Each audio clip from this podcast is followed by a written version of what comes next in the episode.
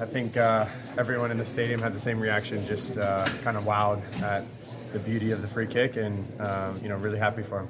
Probably know um, the highest price tag outgoing is 27 million for Miguel Almirón. Do you think that Thiago can kind of beat that or match that, or get the stay already? I hope not. I hope not. I hope we get to keep him as long as we can. Um, but yeah, you never know what can happen, and um, you know, if a price tag comes in, it, it, it comes in, that's life. But uh, yeah, we want to keep him as long as we can. How, how's he kind of compared to other players he's played with in MLS?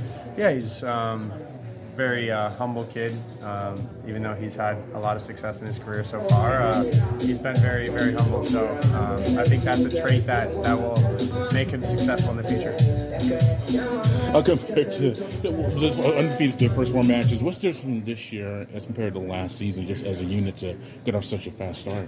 Yeah, I think our back line is really gelling. Um, you know, the entire team is is working hard defensively from the front line all the way to, to the goalkeeper and Brad. So we're gelling as a team on and off the field. Um, you know, we have really good chemistry in the locker room.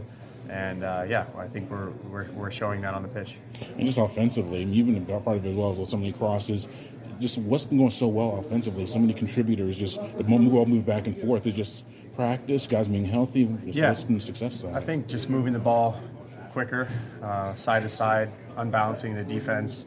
Um, and we have so many guys that um, can hurt a defense. So I think having that ability and having that quality all over the field, um, you know, enables us, us to, to create chances. So um, yeah, we, we created many chances tonight. We got five goals, but I think we could have scored more. Do you think this best the team has looked, and uh, since Gonzalo's been here, just as an overall unit? Definitely, I think yeah, this is the best the team's looked since Gonzalo's been here, and we had a great preseason, and I think we're we're building off of that. Um, and it all starts from from the foundation and the culture that we're building here. Um, you know, it's very important to have a close, uh, connected unit um, as a team off the field, so that we can you know work hard for each other on it.